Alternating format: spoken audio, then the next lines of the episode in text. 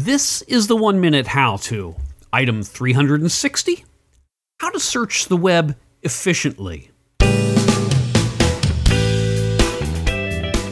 Hello, everyone. This is George, your host. There's so much information on the web that it's both a blessing and a curse. You know that the information you're looking for is there, but finding it can sometimes be a problem. There are a plethora of search engines out there, but until I'm convinced otherwise, I can't think of a reason not to use Google. After all, not only is it complete, but it also offers additional features that I'll talk about in another how to. So, here are some things you want to keep in mind when organizing your search. Consider using quotes in your search. If there are words that need to be together, like Nikon camera, then placing them in quotes will return only those websites that have those words together.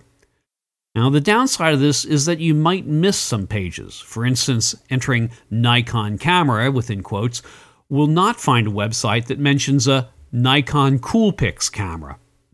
Now, if you want to exclude words, put a dash in front of the word to be excluded without a space. For instance, if you want to search Nikon cameras but have decided against the Coolpix line, then placing a minus sign before Coolpix without a space will exclude those pages. If you want to have either one word or another in your search, you can use the OR operator. For instance, if you want to find a page that concerns itself with Nikon cameras but only the D70 or D700 models, then you could enter Nikon, then the words D70 or D700. That's a lot in 60 seconds, but there's plenty more, believe me. And concerning the use of quotes, sometimes Google will be a little more inclusive than you want. For instance, if you search by my name, George L. Smyth, the search will expand to the S M I T H spelling of my last name, and I spell my name with a Y. So by placing quotes around George L. Smyth, S M Y T H, the system will limit itself to the correct spelling of my name.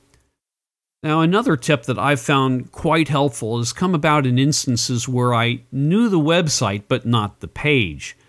Now, you can narrow down the search by placing site, that's S I T E, then a colon before the website name. So, for instance, to find out information about cameras on my website, you'd enter site colon one minute how to.com space camera.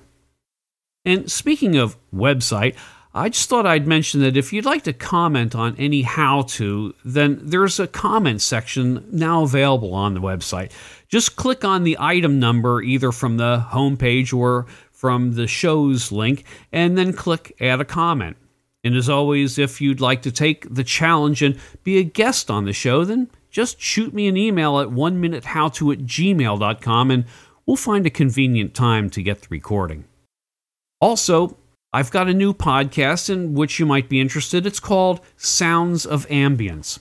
It's a long format show, normally lasting in the neighborhood of an hour, and I play ambient space and electronic music. It's the perfect thing to listen to when writing code. And just like One Minute How To, you can either listen to it on your computer, download the file yourself, or subscribe through iTunes or the program of your choice so that the show comes to you automatically. So give it a listen at soundsofambience.com. I think you'll like it.